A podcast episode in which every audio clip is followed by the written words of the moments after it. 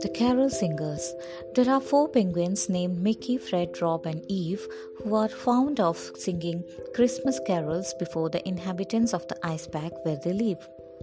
Every time they sang, they received a golden star which they put up on their Christmas tree. One Christmas Eve, Mickey catches a terrible cold and starts sneezing. He tells his fellow singers that they will have to sing without him that year as he is unwell. No, that's not possible, said the other three. But they realized that the inhabitants of the ice pack looked forward to their performance every year and would be terribly disappointed if they didn't sing. The penguins decide to approach Dr. Lolo and ask to heal Mickey soon.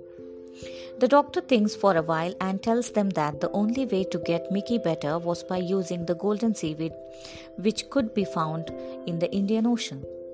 The penguins realize that the Indian Ocean is far away from them and it would not be possible for them to get the seaweed in such a short time.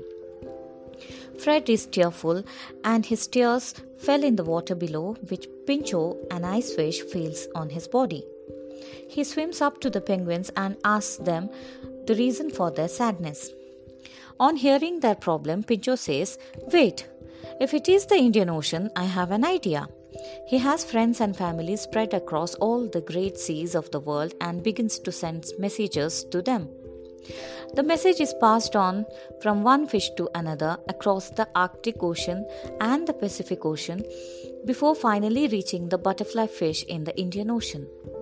The butterfly fish looks for the golden seaweed high and low.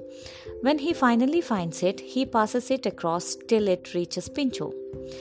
The penguins are overjoyed and they ask the doctor to prepare the medicine from it. Mickey drinks the medicine in one gulp and his original voice returns in a jiffy.